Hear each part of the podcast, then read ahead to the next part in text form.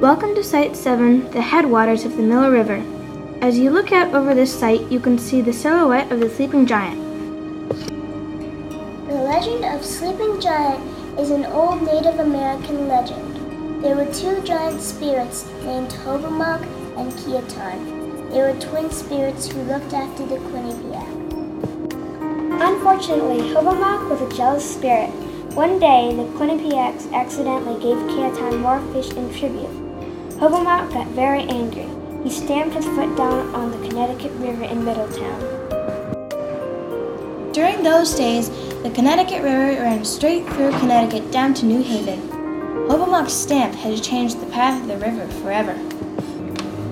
Kiaton was so mad at his brother, he put a spell on him to make him eternally sleep. Hobomok fell on his back, and eventually a great forest grew on top of him, forming what we know as Sleeping Giant State Park. With such a rich and interesting history, we wondered how the paths of the Mill River have changed over time. We talked to Bob Griswold, a local historian. The paths haven't exactly changed, but but the the the size has changed. This is the nine squares. You know the nine squares of New Haven. Do we know that New Haven has a plan that is nine squares centered around the green? Well, this is the original nine squares, and there was originally right parallel to State Street a little stream that was actually in the in the 17th and 18th century very useful for bringing supplies right up to all the stores and shops that were on State Street. That's now gone. That stream became the Farmington Canal that I talked about, and then the Farmington Canal became the railroad line, which is there now. So that body of water isn't there at all. There was another stream that went up parallel to George Street, and that was where tanneries and things were. So again, how did you use the water? Well, you need water for making um, cow and horse hides into leather, and you need the water to make them, and you need the water to dump the, the waste material, and it's not very nice stuff. Um, that's gone too. This is where the Oak Street connector is, where Route 34 is. So those are completely gone. Here, let's see, your school is right here.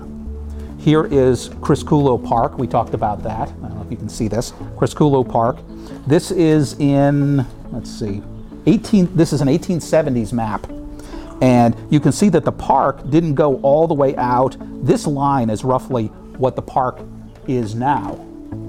That was all sea marsh before. So the, the, the border of the, uh, you know, the shoreline has moved. And if you were to have a class project to take maps like this and chart the, the, the, the, the uh, shoreline, you would see that it's continually moving out and out. We're losing the marshes, or we lost the marshes, and, uh, and we're getting dry land.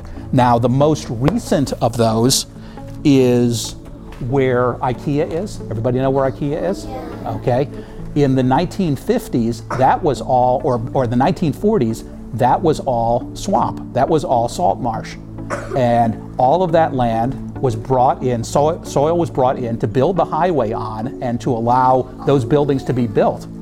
So that, that's probably the biggest single piece of change. But the harbor was probably almost twice as wide as, okay, so this, okay, here's the harbor now. Here's 95. IKEA is right here. The harbor used to go all like that and probably over on this side too. A lot more was water, but it was all shallow water, which is why Long Wharf is there. Long Wharf was built very early in, um, I think around 1700. It was built so that they could get out to where the ships could actually dock because the ships couldn't come in to those areas that were semi-marshy. So they built uh, a, a pier that was the better part of a mile long. Celia Lewis has been an avid bird watcher for over 20 years.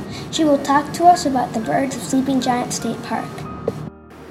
I got into studying birds because I've always liked the outdoors and really I would have studied anything outdoors when I was younger. But I found that I liked to be up early when the birds are very active and um, I started wanting to learn their songs. And uh, Sleeping Giant is especially good for the woodland species. As you would find at Sleeping Giant, uh, some of the most remarkable and pretty that I like are the rose-breasted grosbeak and scarlet tanager, um, the Baltimore, Baltimore or northern oriole you would find around there, and they're very colorful and beautiful. And you might have some nesting uh, nesting warblers, possibly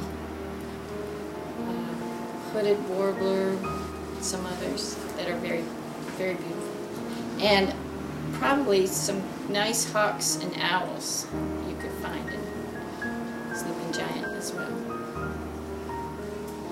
I think one of my favorite sightings there was a barred owl. And it's unusual to see owls since they hunt mainly we heard it first. It made, makes an incredible call. And it's quite a large owl. Big round face. So that was a pretty special. Bird songs are mostly sung to keep in touch with their own kind. Um, and songs serve lots of different functions. Sometimes it's to let others know where they are. Um, sometimes it's to kind of tell where the territory is. But sometimes it's to, um, for a flocks of birds, like chickadees, they, they like to move around together. So they're in constant contact with each other when they're calling and singing. The nice thing about birds, once you start watching them, is that they open your mind to a much wider world. And once you start watching them, usually you start watching much, many other things going on out in the woods or the fields. And their songs are beautiful. So I hope that you all do keep watching birds and learning more about them. We collected data about the plants and animals that live here. Yellow flag iris. This beautiful plant was originally from Europe. It was carried off and brought to America. Clover. These pretty pink flowers also taste delicious. Just pull off one of the pink parts of the flower, bite it, and it tastes like honey. Crown vetch. This plant is native to Europe. It helps to put nitrogen in the soil. This is good for other plants because nitrogen is a fertilizer. The plant and roots are thick, so it also helps with erosion. Milkweed. Milkweed leaks white sap that makes it look like it's leaking milk. If you find milkweed, you'll probably find monarch butterflies. The butterflies need milkweed to survive. Baby monarch caterpillars eat leaves that have toxins. This doesn't hurt the caterpillar, but makes the monarch poisonous to predators. The seeds have soft fluff on them that helps them travel on the wind like a parachute. Native Americans used the fluff to insulate their moccasins. Early pioneers used the plant as a cure for warts. The military used the fluff in World War II life jackets. It marks ozone pollution level because the leaves get brown spots when the ozone is high. Willow. The pussy willow has soft green leaves. These are great plants to stop erosion. They usually drink up lots of water. If planted, all 50 kinds of this plant will stretch their roots to the water. In the spring, the female and male plant has a small yellow flower. The male's flower is most showy than the female's. Water penny beetle is a sign of good water quality. It looks like a miniature horseshoe crab from the bottom. Caddisflies build their houses from river bottom materials. Some species use their legs to grab food that the river current brings by their houses. Some species build a net to catch the food that floats by and gets stuck in the net. Amazingly, even in captivity, our caddisfly was busy building his house. Bushy-gilled stonefly. The life cycle of a stonefly is three stages. First the egg, then the larva, and then the adult. The adults only live three to four weeks. The larval stage takes two to three years. They are pollution sensitive, so they are found in good water qualities. This video shows the stonefly's gills moving. Mayflies are a vital link in the food web of the Mill River. They are often used for monitoring water quality because their presence and diversity of species are valuable indicators of good water quality. Adult mayflies live for only one or two nights. They mate in swarms and deposit their eggs in the water.